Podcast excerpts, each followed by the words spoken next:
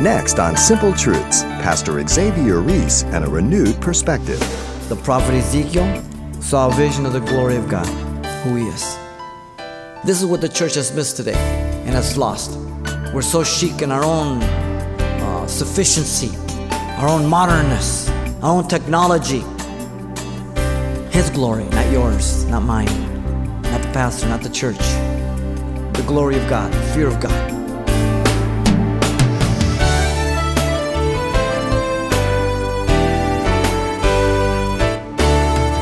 Welcome to Simple Truths, the daily half hour study of God's Word with Xavier Ries, Senior Pastor of Calvary Chapel of Pasadena, California. It seems today Christians want the goodness of God without wanting to live a good life. And today, as he continues his look at the life of the prophet Ezekiel, Pastor Xavier also looks at the full impact of his message. Let's join Pastor Xavier in chapter 1 for today's study A Vision of the Glory of God.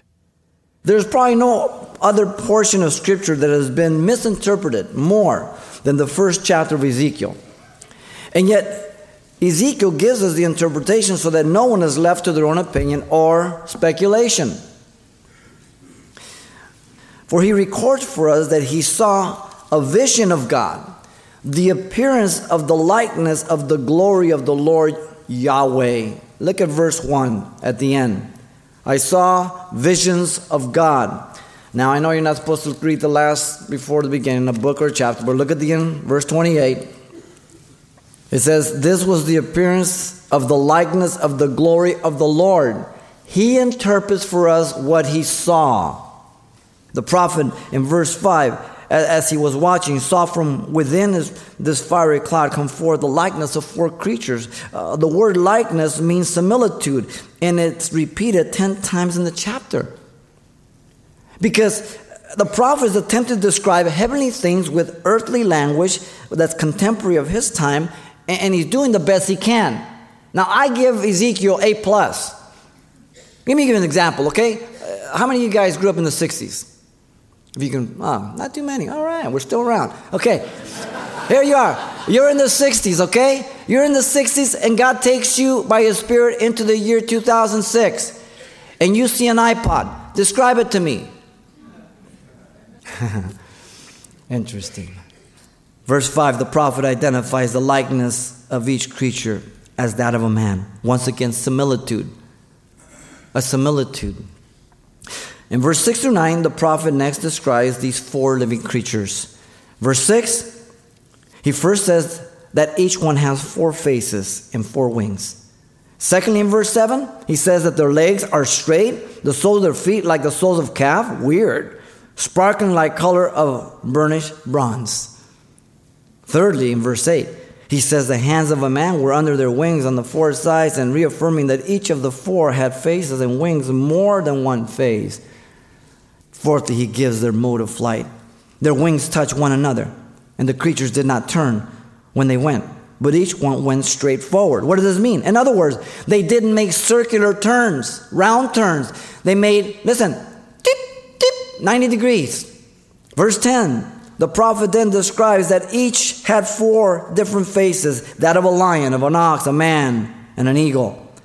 The four symbolize strength, service, intelligence, and heavenliness. Now, Matthew presents Jesus as the lion, the king of the Jews. By the way, it's on the right side. Where's Jesus seated? On the right hand of the Father, king. Interesting. Mark presents Jesus as the ox, the servant of man. He's on the left. Luke presents Jesus as the Son of Man. Man. And his face is where? Forward. Because men can only go forward looking forward, right? They're limited. But then what? John represents Jesus as the eagle, the Son of God. Where's the face of the eagle? The back. Why? Because God doesn't need to look forward to know the future. How interesting. Now, 11 through 14, the prophet then describes the four creatures by their posture and activity. First, he gives the posture in verse 11. He says, Thus were their faces, four in the description. Then he says, their wings stretch upward, so straight up, then that little angle, two wings of each touch one another. Kind of the picture of the Ark of the Covenant crossing. And he says, two wings cover their body. This is a sign of respect, reverence. They're before a holy God. Verse 12, Ezekiel secondly gives their activity and repeats their mode of flight. They were able to go perpendicular direction. Each one of them went straight forward, and they did not turn as they went. So they're handy little do, do, do, do, do, do, all over. And then it says they were directed by the Spirit. This is important. They went wherever the Spirit wanted them to go. Ruach, the word for Spirit, possibly the Holy Spirit.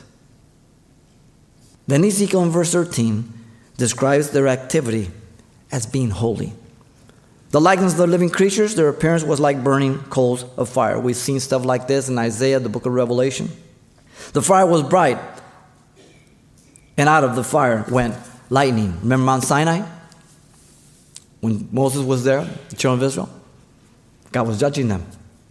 Lightning, fire, giving them the law. The entire scene reminds one of Isaiah's vision in Isaiah 6. He saw seraphims with six wings.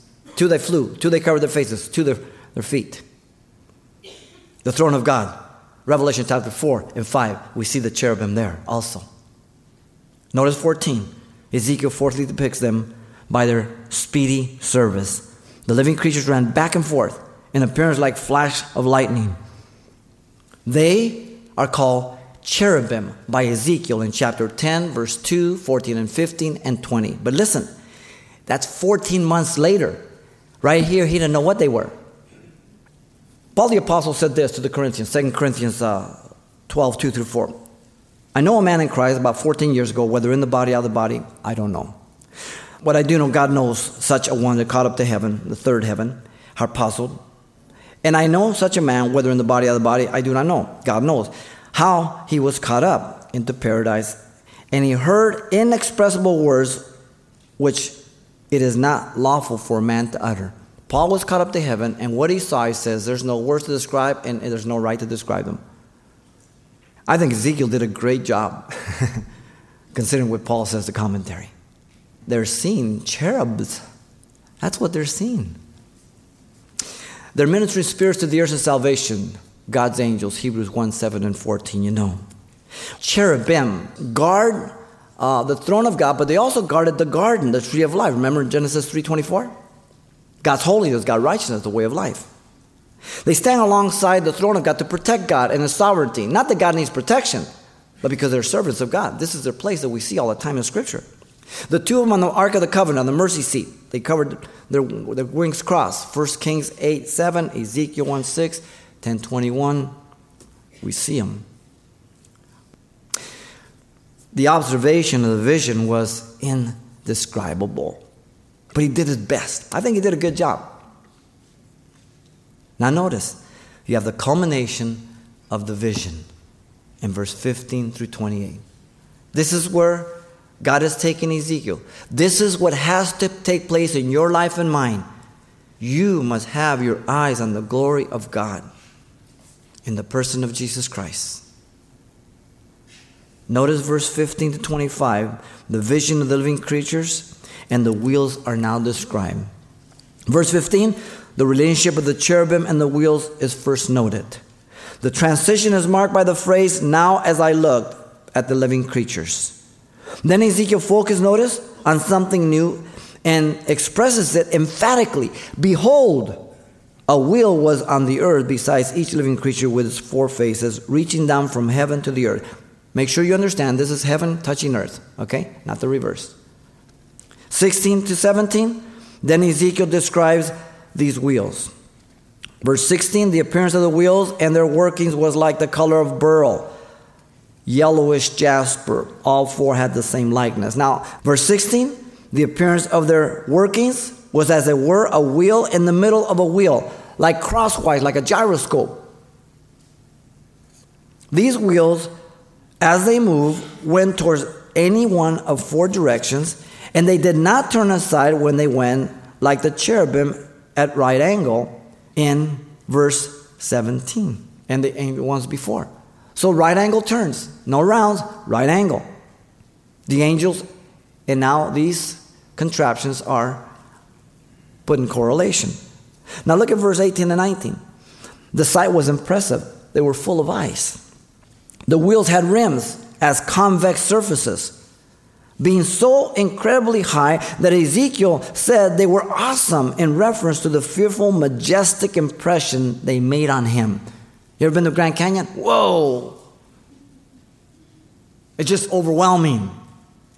These rims, notice verse 18, were full of ice. All around in the four of them, representing intelligence, nothing escapes them. Another interesting scripture, the only one we have regarding the Ark of the Covenant. Listen what it calls it. 1 Chronicles 28 18. You're going to blow your mind. And refining gold by weight for the altar of incense and for the construction of the chariot. Talking about the ark. Listen, this is the golden cherubim that spread their wings and overshadow the ark of the covenant of the Lord Yahweh. They're called chariot. Cherubim on their chariots. Wow. And then notice in verse 19, Ezekiel noted that whenever the living creatures went, the wheels went beside them. And when the living creatures were lifted up from the earth, the wheels were also lifted up, being in perfect unity and submission. Why? Because verse 20 and 21 tells us that they were directed by the Spirit. They are not independent of God. Listen to 20. Whenever the Spirit wanted to go, they went, because there the Spirit went. Ruach. And the wheels were lifted together with them, for the Spirit, Ruach, of the living creatures was in the wheels.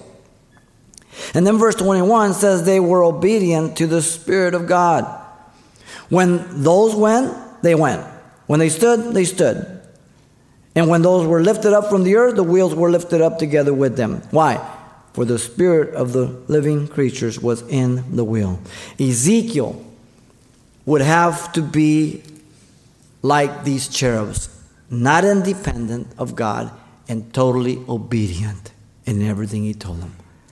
And so you and I. The vision of the living creatures was a mere reflection of the glory of God. We get this in verse 22 to 25. Don't get caught up on the angels, it's pointing to something greater. Look at verse 22. The glory over the head of the living creatures was impressive, more impressive. The cherubims in verse 22 were subject to the higher authority. The likeness of the firmament above the heads of the living creatures is described to be like the color of an awesome crystal.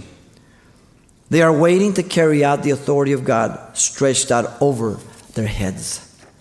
The firmament means extended surface, expanse, or thinned out space, like a dome. In verse 23, the cherubim see themselves here as the guardians at the throne of God. The posture of the wings of the cherubim under the firmament was that they spread out straight, one towards another, kind of like the Ark of the Covenant, straight out, two of them. Each one, in verse 23 says, had two wings which covered one side, and each one had two wings which covered the side of the body, the other side. So stretched out, and they two they covered. Interesting creatures. Solomon had these huge in the temple, if you remember. They seem to be guarding the throne of God as on the mercy seat of the Ark of the Covenant. Remember, the Ark of the Covenant is only patterns of things in heaven, right? The whole tabernacle was patterns of things in heaven. Make sure you do it according to pattern because it's patterns of things in heaven. Now look at 24 and 25. The cherubim are the servants of God, an obedient army to his voice. The Lord of hosts is the captain of the armies of heaven. Remember that? We've, le- we've learned that, right? Who's his army? The angels. Verse 24, they were a powerful and overwhelming force. When they went, I heard the noise of their wings like the noise of many waters. You ever hear about a thousand horses run? About a thousand tanks rolling? They were compared to the power of God, like the voice of the Almighty. They were one in unity by their formation. Listen, a tumult like the noise of an army. And when they stood still, they let down their wings. Attention. In 25, they stand ready to obey every command of God. A voice came from above the firmament that was over their head. Whenever they stood, they let down their wings. There's another interesting scripture. 2 Kings 2:11 is regarding Elijah who was taken up by God in the whirlwind. Listen. Then it happened as they continued on and talked that suddenly a chariot of fire appeared with horses of fire and separated the two of them and Elijah went up by the whirlwind into heaven. Cherubims on their chariots took Elijah to heaven. You see the connection completely? Do you see what I mean? The Bible interprets the Bible. You must search the scriptures, roll up your sleeves, and dig for it like you're digging for gold or for jewels. You ever see somebody go digging for gold going, eh, not, not here. No, they get the pig, they get dynamite, they're going for it. You dig God's word that way? Look at 26 to 28 now. The vision focuses and emphasizes now the glory of God who sits on his throne. The throne of God and authority is above all the angels. Don't miss that. And above the firmament, over their heads, was the likeness of a throne. They're not on the throne, they're beneath the throne. The throne of God radiates with the bluish clear glory in appearance like the sapphire stone. Beautiful, majestic. The throne of God in verse 26 was occupied, notice, not empty on the likeness of the throne was a likeness with the appearance of a man high above it. Supreme. This is no one but Jesus Christ, the same one Isaiah saw in Isaiah 6. Because John gives us the interpretation in John 12 41. John says, Isaiah saw Jesus. So I have to believe that Ezekiel saw Jesus too. This is in the shape of a man. this then now, it went from a theophany to a Christophany now. Okay? This is Christ. Look at 27. The holiness of God is superior to that of the angelic cherubim in the source of their own glory. Also, from the appearance of his waist, it says, and upward I saw, as it were, the color of amber, and the appearance of fire all around with it. And from the appearance of it, his waist downward, I saw, as it were, the appearance of fire, with the brightness all around. John saw the glorified Christ in Revelation 1, comparable to Ezekiel here. Wow. Now, look at 28. The prophet Ezekiel interprets the vision. We're not left to our own opinion. The covenant promise to Noah was present, like the appearance of a rainbow in the cloud on a rainy day. So was the appearance of the brightness all around it. This is not superfluous speaking. Every word, plenty of verbal inspiration, all around it. Interesting detail. I have been told by pilots that when you're up in a plane on a rainy day and a rainbow comes, from a plane you see a full circle. From the earth, we only see half of the rainbow. Interesting, every time it's described from the heavenly perspective, Revelation in here, it's a full circle. How interesting. Detail that it's the Word of God. Now, notice the whole of the vision is communicated. This was the appearance of the likeness of the glory of the Lord Yahweh. This is it. This is what he saw the glory of the Lord, not the person of God, but the glory of the Lord in some similitude, because no man can see God and live. The word glory, kabod, has the idea of weighty, something very heavy due to the overwhelming power of its presence. We might call it a, a, a, a sense of oppressment because of his holiness, but not in a bad sense, but just an awesomeness of it. Um, in the temple, when Solomon dedicated the temple, it says everybody ran out because it filled the glory of the Lord. It was just so overwhelming. This is what the church has missed today and has, has lost the glory of God, the fear of God. We're so chic in our own uh, sufficiency, our own modernness, our own technology. The word appears 24 times glory. His glory, not yours, not mine, not the pastor, not the church the appearance response is very appropriate. For all the servants of God, in view of the glory, it's to be understood as twofold. Look at the posture of the humility is the first, a reverence for the holiness of God. So when I saw it, I fell on my face. Do you fall on your face before God? The awesomeness of God, who He is. The persuasion that God is holy and righteous. And that not only He has the right to judge, but He must judge, for He is holy. And the second is the posture of service.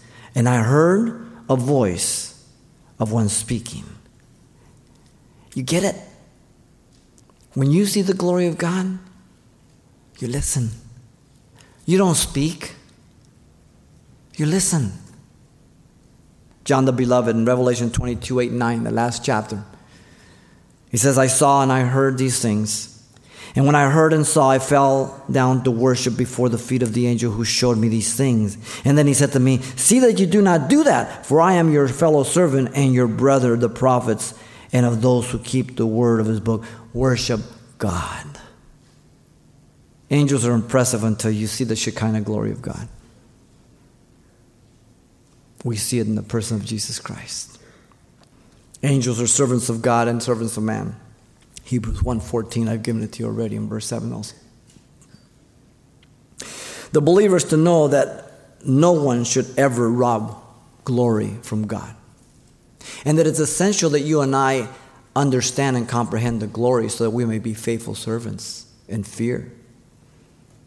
How do people rob glory from God? By promoting themselves, their methods, how to grow the church. Today, we are in that age. Marketing, methodologies. By bringing constant attention to yourself, but also by losing perspective and forgetting that all that a person has is accomplished due to God. He enables us. Listen to uh, Isaiah 48 11. For my own sake and my own sake I will do it. For how should my name um, be profane? And I will not give my glory to another. Isaiah 48 11. 1 Corinthians 4 7, Paul says, For who makes you to differ from another? And what do you have that you have not received? Now, if you have indeed received it, why in the world are you boasting as if you didn't receive it? The Bible is very clear on what we are to glory in and how we are to glory. Listen, listen very carefully. I'll give you some scriptures. Psalm 92 2.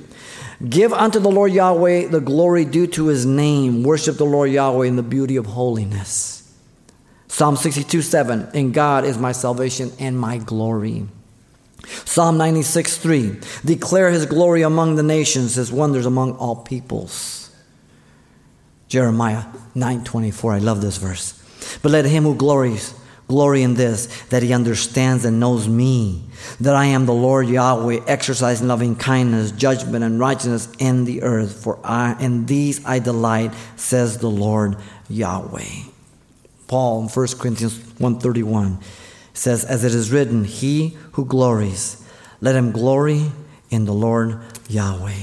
The culmination of the vision was incomparable. When you compare the culmination to the angels, the angels can't even stand before him. Do you think you can without Christ? Ezekiel saw a vision of the glory of God, not UFOs. The documentation of the vision made it reliable and continues to make it reliable. The observation of the vision was indescribable, but he did a great job. And the culmination of the vision was incomparable. None like him. Man, what a start for Ezekiel. Don't touch his glory. Get completely away from his glory, and then do the opposite for his holiness. Wrap your arms around it. It'll keep you safe. Pastor Xavier Ries with a reminder to refocus on a proper perspective of God. And today's message, A Vision of the Glory of God, is available on CD for just $4. And this will also include what was shared the last time we were together. So once again, the title to ask for is A Vision of the Glory of God, or simply mention today's date. You can request your copy by writing Simple Truths, 2200 East Colorado Boulevard, Pasadena, California, 91107. Or to make your request by phone, call 800 926 1485. Again, that's 800 926 1485. Or the address once again is Simple Truths, 2200 East Colorado Boulevard, Pasadena, California, 91107. And please help us by including the call letters of this station somewhere in your correspondence. This helps us keep track of the impact of this outreach in your area. What should be the proper perspective of a servant of God? That's our discussion on the next edition of Simple Truths with Pastor Xavier Ries.